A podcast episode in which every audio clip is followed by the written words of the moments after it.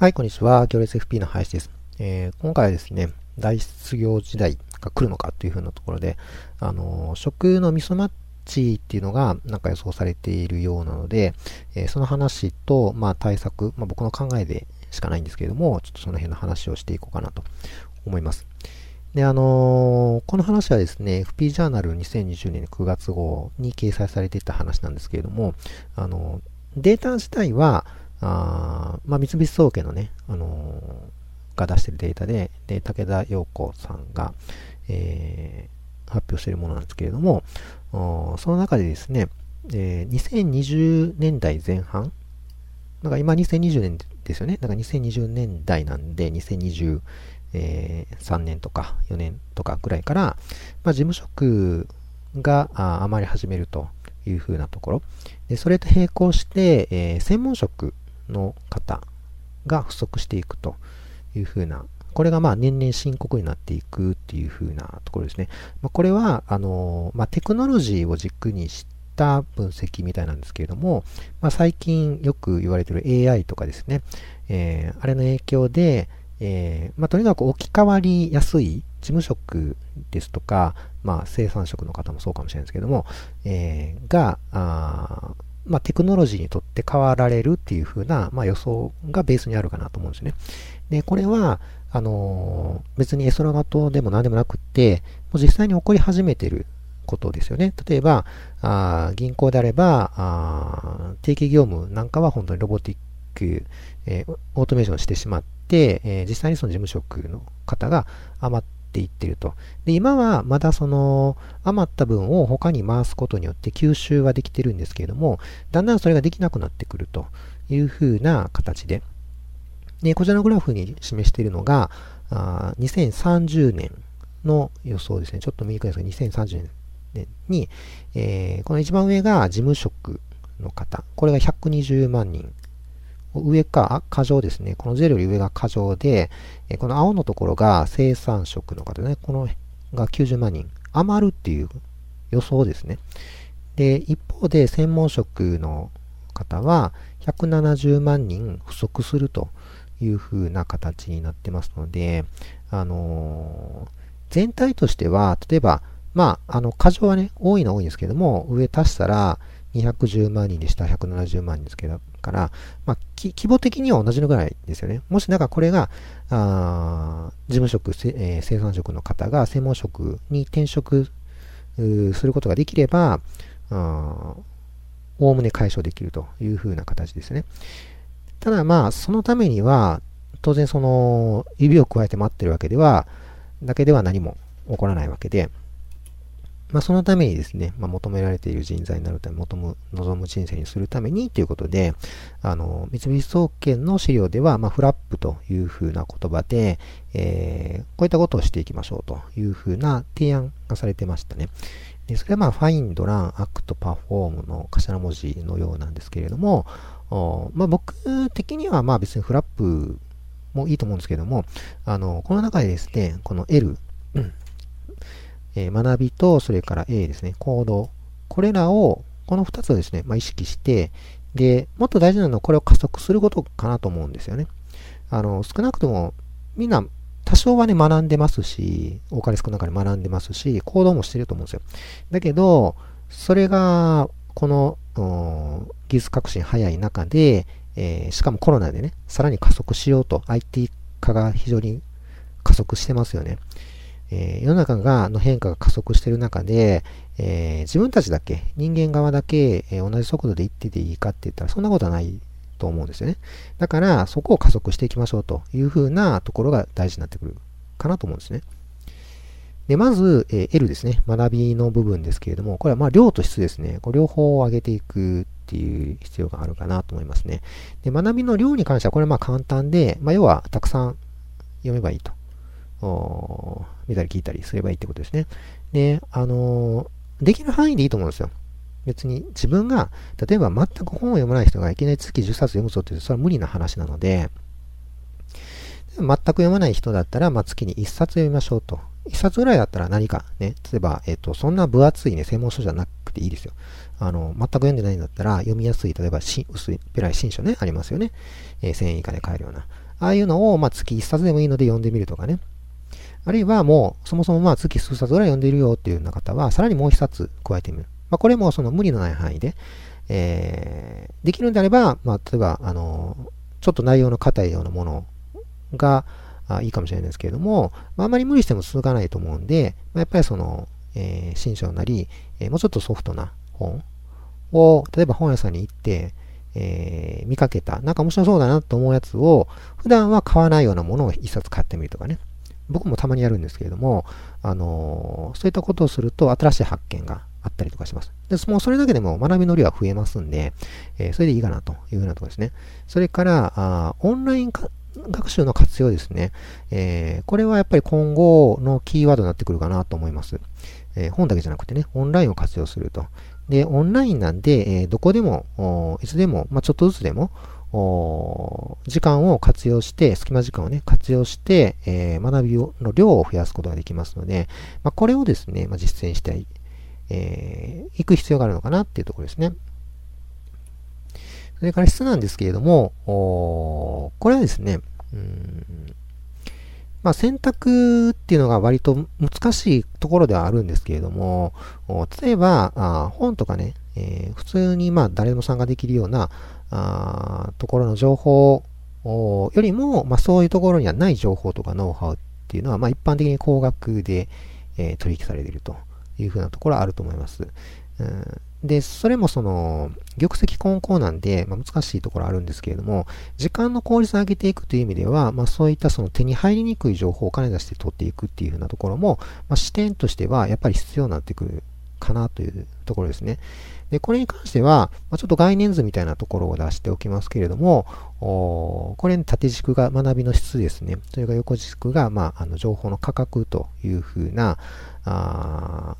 図で、で、まあ、こんな感じで分布してるんかなというふうな、あの、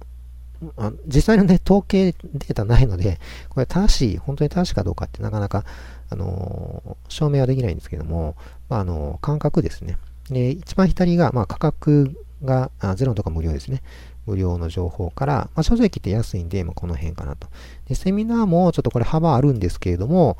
安い、数千円の安いものから、まあ、数十万円とか、ひゃくまん円近いセミナーっていうのもあります。で、それからコーチコンサルね、これも幅ありますけれども、数十万円からあ数百万円、えー、本場、米国とかではせんまんとかいちおくとかあるらしいですけれども、さすがに僕はそれは見たことないですけどね、あの、まあ、あるらしいです。で、えっと、どれもね、幅あるんですけれども、それも質もね、幅あります。こんな感じね。だ例えば、あの書籍でもすっごいいいものはこの辺にあったりとかね。だけど、おーコーチコンサルつけたって、なんやいらん、え、え、なんか質悪いやんっていう、価格すごい何倍もするんだけど、質悪いやんっていう風なところも、もしかしたらあるかもしれないですね。だからそういったその目利きっていうのは必要で、にはなってくるんですけれども、あの、ステップアップしていけばいいかと思いますね。あの、こう、こんな感じで、こう、いろんなその壁にぶつ当たりながらも、こう中でうろうろしながら、だんだんその学びの質を上げていくという風なところ、質を上げていって量も増やして、だからその加速していくというですね、学びを加速していくと。で、もしですね、あの、この、えー、上の方のね、えー、質の高い情報があちゃんと得られるようになったら、やっぱりその学びってすごい加速しますんで、あの、まあ、僕も、あの、実際にね、アドバイザーつけているっていう面があって、やっぱりそうすごく助かるんですよね。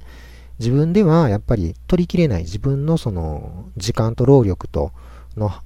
範囲内では絶対無理っていう風な情報がやっぱり手に入れられますんで、まあ、そこはやっぱりですね、あの、全然違うなっていうようなところがありますから、ただそのいきなりね、ここにポンって飛び込むっていうのも、まあ、なかなかその勇気がいるところだと思うので、まあ、普段からね、できればここ、まあ、最低ここぐらいは本買って読むぐらいのことは、あ普段からやっておいて、まあ、いざなんかそのチャンスが来た時に、えー、しっかりとつかめるようにぐらいのあの知識量っていうのを維持しておけばいいのかなっていうようなところですね。はい。で、えー、次に行動ですね。まあ、学ぶだけじゃもちろんダメで、あの、行動に移さないといけないんですけれども、これはですね、えっと、マインドセットを変えるっていうのが、やっぱり本質的に大事なところかなと思いますね。ここが変わってないと、いくらその知識を溜め込んでも、単なるお勉強屋さんになってしまうので、あの、さっき一番最初に言ったそのミスマッチでね、あれミスマッチっていうのは職を変えていかないといけないじゃないですか。例えば、今、比較的定型的な業務をされているんであれば、そこから、あの、専門職ってね、専門職っていうのは本当に頭を使う職種だと思うんですけれども、えー、非定型なんですよ。割とクリエイティブな仕事なんですね。ってなったら、あ全然違いますよね。だからそこに飛び込んでいくためには、とにかくその変わること、えー、変化することということがあの大事になってきますので、ここを肯定する必要があるということですね。ご自身の中で、マインドセットで、えー、この変えるっていうことを肯定する。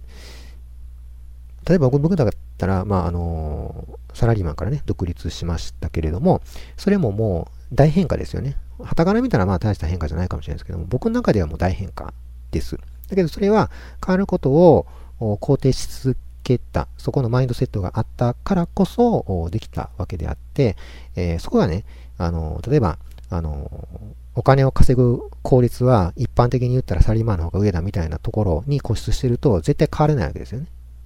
それは、えー、まあ、ここでも言いますけども、コンフォートゾーンが今、自分がいるところにあるっちゃってるっていうことなので、そこを上げていかんといかんですよね。自分は、あここにいているのが、あ居心地が悪いというふうなあぐらいの、その、マインドを持っていかないとかないといかんってことですね。まあ、いかんっていうふうな言い方ちょっとまずいんですけどね。あのただ、その時代が変わっていきますんで、そこに乗り遅れないように、そこに、えー、むしろその時代の変化に合わせて自分が進化していくためには、えー、そういったところがあ役に立っていくということですね。はい。なんかそのチャレンジするっていうのも同じですね。あのー、これもですね、今まではその、変わらなくてもなんとかいけてたわけですね、日本がね。えー、例えばまあ昭和の時代だったら、何もしなくて、でもって言ったらちょっと語弊がありますけれども、えー、例えば大きな変化を伴うチャレンジっていうのはやらなくてもサラリーマンで、えー、いてたらその会社自体がどんどんどんどん成長しますんで、もうその中で、まあ、割とうまくいってたわけですね。例えば出席要素に負けたとしても、まあ、給料が上がっていくというふうなこともあったと思いますんで、えー、それだったらもうわざわざチャレンジしなくていいですよね。あの失敗しなければいいって発想だったかなと思うんですよね。だけどこれから真逆ですね。あの失敗することを恐れて変化できなかったら置いてかれるっていう時代になっていきますんで、だからチャレンジすることが必要ですね。で、あのこれはもう本来であればこっちの世界があの普通なんです。チャレンジしなくてももう一個行く世界の方があちょっと特殊なんですよね。だからそういった意味ではちょっと過去の日本というのは特殊な状況にあって、そこにどっぷり使ってた方っていうのはなかなかその今、えー、いる世界っていうのが認識しきれないかもしれないですけれども、本来はですねうまくいくかどうかわからんということ自体が面白いんですね。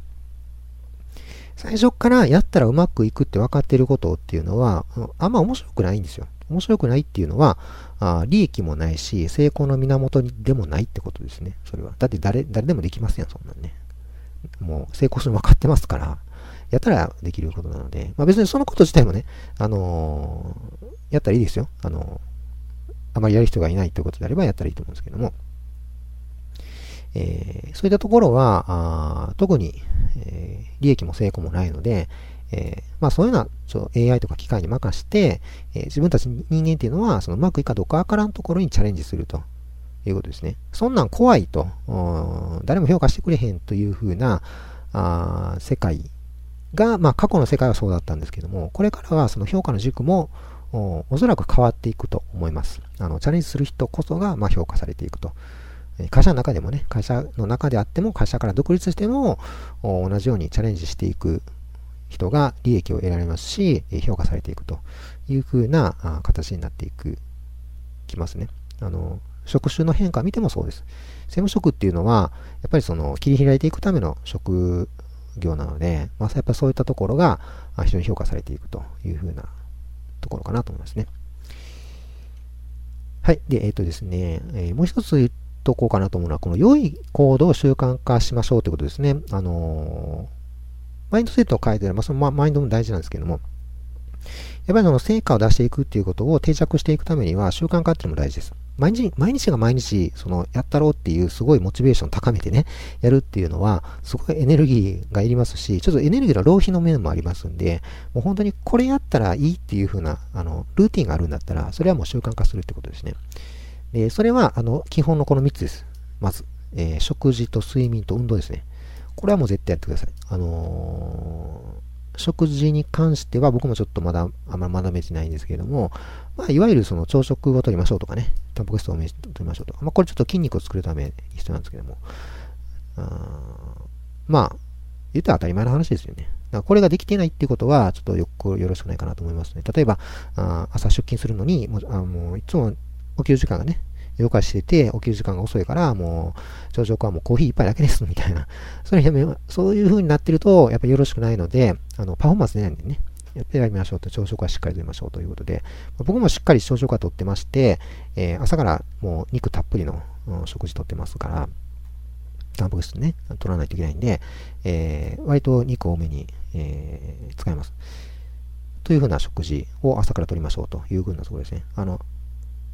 今食べてない人はね、結構がっつり食べるの食べにくいっていう風なことあるかもしれないですけども、これ慣れてきたらね、朝の方ががっつり食べれるようになってきます。ね、がっつり食べてもさらに昼になったらもうすでに腹減ってますんで、だから午前中の方がね、やっぱりエネルギー使うんですね。頭も使いますし、あの、起きた後の、あの、体を起動するのにもエネルギーいるみたいなんで、だから朝にしっかりとエネルギーをとって、その日一日の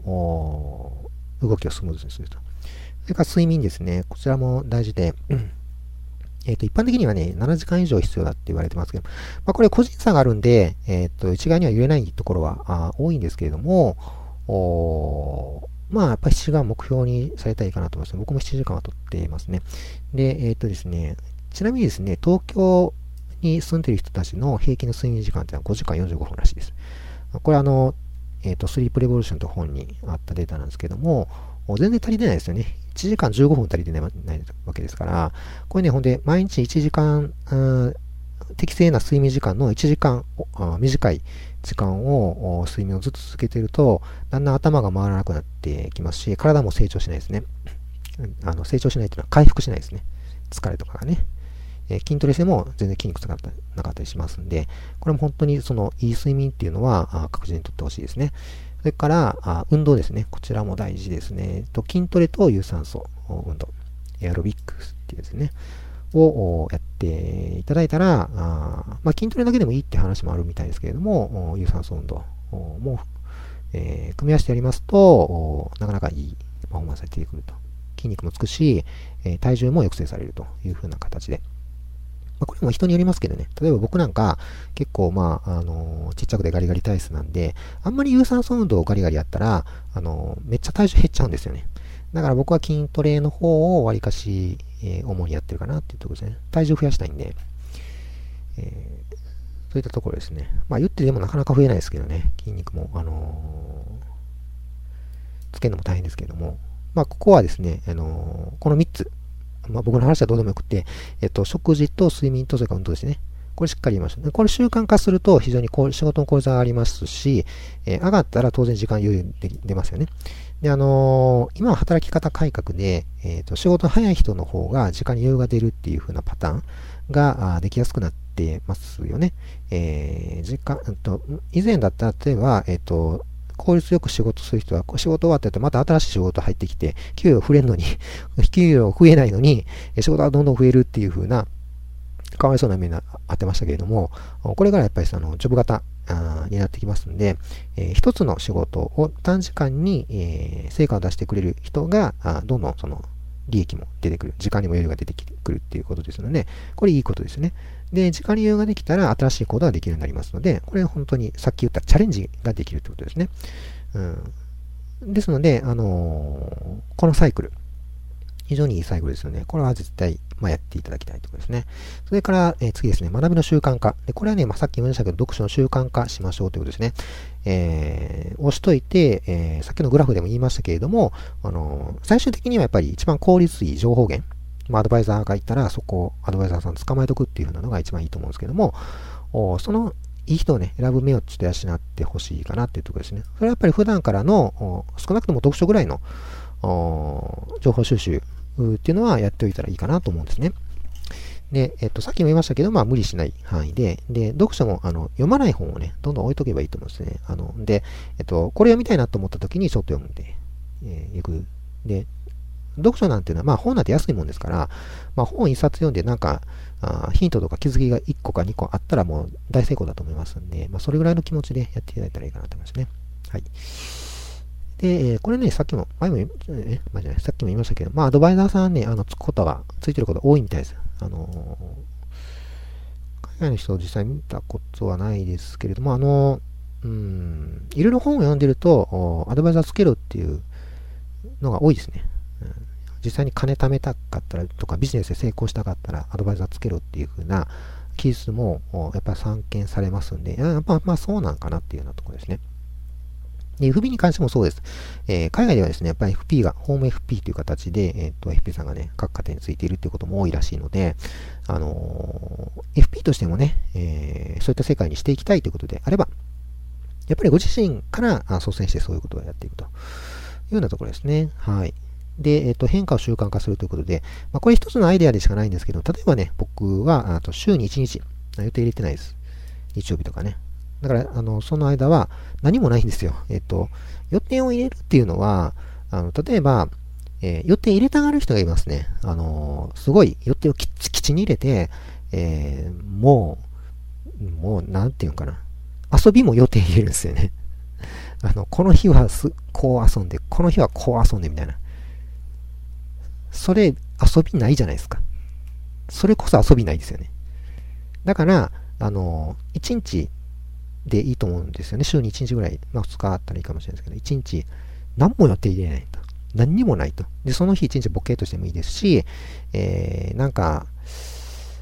普段とは違うような、あの、考えをしたりとか、あー、あるいはフラットとか出かけてもいいと思いますし、なんかその違うことをしてみる。で、予定ないんで何してもいいんですよ。というふうなことをすると、なんかその変化のきっかけというのがつかめるんじゃないかなっていうようなところですね。まあ、今はちょっとコロナでね、出か、出かけにくいっていうのがあって、えー、まあ、ちょっと難しいところあるんですけども、